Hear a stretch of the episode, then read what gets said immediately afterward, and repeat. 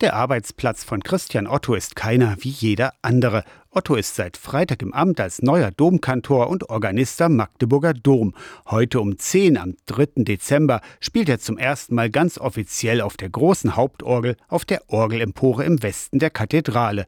Genau dort, vor den über 6000 Pfeifen hat man einen hervorragenden Blick ins Kirchenschiff. Wenn wir gerade hier sitzen, dann kommt die Sonne so durch die Südfenster hier rein, 15 Meter über dem Kirchenboden an dieser wunderbaren Westorgel. Ein ganz erhebendes, ja, berührendes Gefühl. Kirchenmusiker Christian Otto kommt gebürtig aus Chemnitz. Er folgt auf Barry Jordan, der hier am Dom über 20 Jahre Domkantor war und in dieser Zeit die Orgellandschaft der Kathedrale maßgeblich geprägt hat. Was jetzt in der Zeit mit Barry Jordan und durch Barry Jordan hier geschehen ist mit den den Orgeln.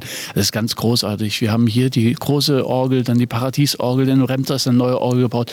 Also hat man wirklich ganz tolle Voraussetzungen.